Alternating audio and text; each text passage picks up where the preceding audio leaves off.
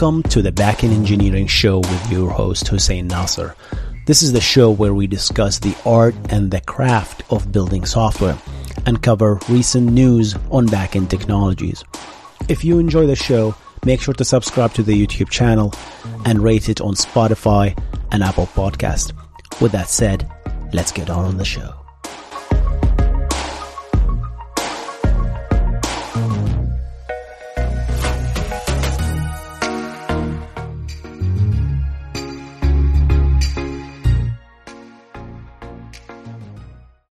This episode is brought to you by Shopify.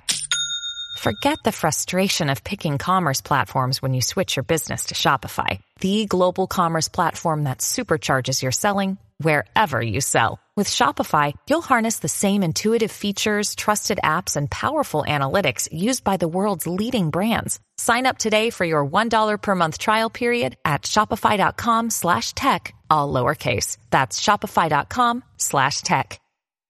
What's going on, guys? My name is Hussein, and I have stumbled upon this article published on Halloween, October 31st. Thanks, Omar, for sending me this great article, and I'm going to explain this to you. But this is one of the most dangerous things I ever seen. It is, you know, we talked about HTTP smuggling in this channel, guys, many times we talked about many forms of HTTP one one smuggling, which is a little bit difficult. You need a lot of reverse proxies. Uh, we talked about H2C smuggling, HTTP two over, uh, over clear text smuggling. That was dangerous. But this one, boy, it is HTTP smuggling, but we don't. We're not smuggling HTTP content. We're smuggling another packet specially formed so that our router dumbly, dumb, let's, might I say, very stupidly tries to understand it and as a result does bad things. It's multiple protocol smuggling. This is written by someone, some security researcher named Samy Kamkar. And I never heard of him before, but boy, this guy is badass. Look at his website. This is nostalgic right there. This is beautiful. So I just followed him. I'm looking at his content. He's amazing. He's great. So he has a lot of security research and papers written and talks. So we're gonna go through it. But let's explain what he what he have done so far. He called it NAT slipstreaming. NAT slipstreaming. So guys, before we dive into the technical things, right, from what I understand, so this is deep written article. I have some criticism to this article, but I gotta say the work that he have done to um, to actually write and talk about this, it's amazing. He he he tried to go through all the doors to actually prove his work. So here's the problem. Here's what this attack allows you to do. So before we go through this diagram and all that stuff. But imagine, guys, imagine, imagine, imagine you're behind a router. You're in your own enterprise, right? And you have your own router, and there you are behind NAT. So that means everything is private, right? Everything you have private IP addresses. And in your private IP address, on your one of the servers that you have, which is completely isolated, not exposed, no port forwarding, no whatsoever, you're running on, on I don't know Jenkins server that is executing your uh, your daily jobs and all that scripts, right? And it's listening on port 8080. But that's okay because that server is running on 10.0.0.7 and it's a completely isolated server. So nobody can access that except for people or computers or hosts in the same network. Capish? Great.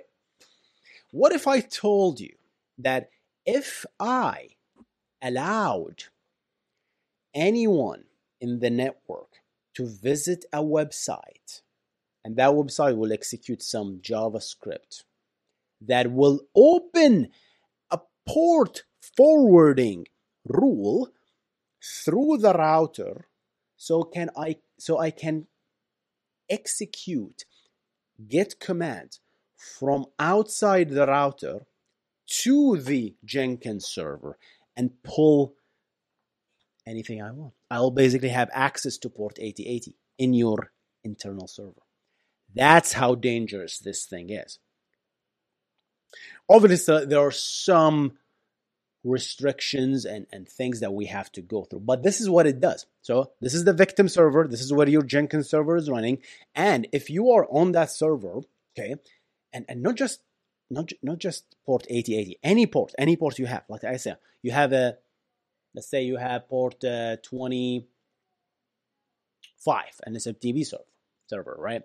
Or uh, what other ports you have? So many other ports, right? Any any services that you have, right? Which are by default they are closed on firewall. Nobody can access them because there are no rules that says, oh, by the way, if you go to this public IP on this particular port, forward me to that. There, there is none like that. And we talked about, guys, we talked about NAT in this channel. We talked about uh, port forwarding and all these rules, right? Check out the videos right here to learn more about it. So, this is the problem. If I am on that machine and I happen to visit this malicious website, okay, that that that's that that basically I, am gonna visit that website. This is the victim website. This is the problem, right? That's the problematic website. And then that website will give me a payload, and that payload will execute a post command, a post request. And in that request, that's what we're gonna explain in a minute. There is we're gonna smuggle some content that is usually not allowed by the router, but we're gonna make it so. That is uh, we're gonna we're gonna form our post request so that we're gonna concatenate it so it fits right into a beautiful TCP packet. So that the router through this ALG we're gonna talk about it the application layer gateway is gonna start doing deep packet inspection. Says oh if you lined up your malicious packet so that it lined up exactly in a in a beautiful TCP packet then the router will look at it and say oh I, I actually understand what that means. It will stupidly try to execute the content of that, which it shouldn't supposed to, but it will because it will it will just it will think that it's just a normal packet, and that's what will happen. So, so that packet will have instructions to hey, please open port 8080 to the public on on on whatever public port you want. I don't know port seven seven seven seven, right? publicly and let me know. And once you do that, you can execute a get command from outside to that public interface port IP port, and then that will allow you to get into the service itself. Very, very dangerous. Let's let's explain this stuff. So there is this concept called application level gateway, guys. And before we jump into it, I want you to I want you to understand that application level gateway. When I started researching about it, it's it's a it's very similar to what reverse proxies does in, in our day to day backend applications. What it does in the router, it does deep packet inspection. It looks at every packet and tries to make sense of it so that uh, so that for for for for weird protocols such as FTP, which is like a multi-port protocol because it runs on multiple ports, it it can opens and closes the the port and it allows it does a pinch uh, a pinhole so it can open an, an access to your service right otherwise where otherwise it will not be available so so application layer uh, gateway works with FTP. It does it inspects the packet so it says, oh, oh, the bio, this is an FTP request. Let me actually do open that port. Oh, this is a SIP request, a session initiation protocol for voice over IP. Oh, that SIP register, that's what we're going to talk about in, in, this in this video. SIP register actually have a command. It's called SIP register, and you if you give me the private IP address which is your internal and the port, I am going to open open a pinhole, which is basically a public IP address uh, public port on the router so I can map it. It's like almost like a port forwarding rule, right? So it will establish this port forwarding rule so that this public IP address, this private IP, uh, this public port will be forwarded to the private IP address, which is our Jenkins server, and the private port, which is what 8080 in this case. That is the problem.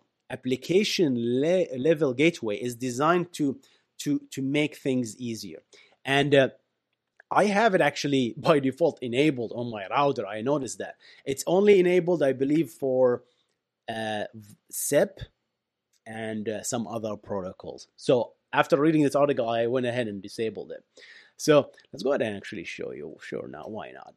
So it's under firewall in my router, and it's called ALG pass through, application layer gateway pass through, and it's disabled for FTP for this protocol, for TFTP, for for IPsec and SIP, it's enabled. So someone, if they wanted, they actually can execute this attack against me and and access a port that is either listening or uh, receiving uh, or or uh, uh, being received other content, right? So any port on my channel, whether I'm listening on this port or whether I'm using it to communicate with someone else, so so I can fake a server request coming to my client, right?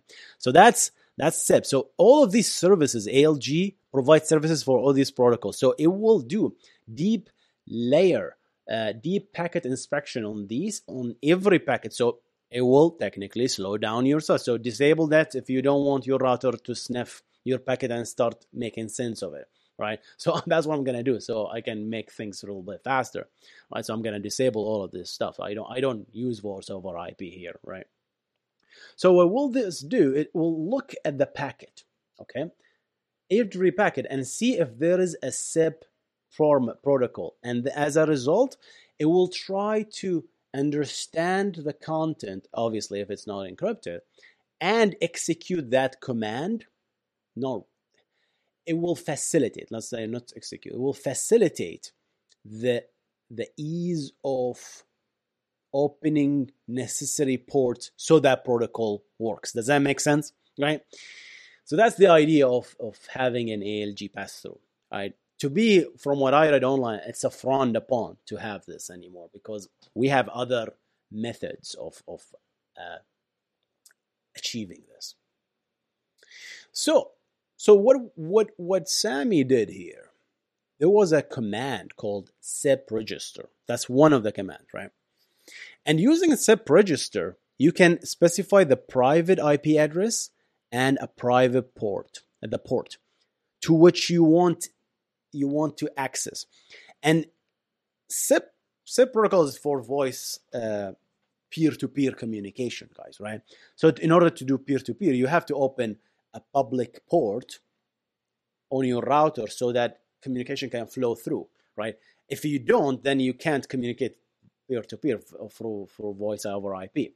That's why it was necessary to add this protocol so that it can pinch a hole in your router and your firewall, right? Because your router is your firewall in this case, and then it will allow packets to be accessed, right?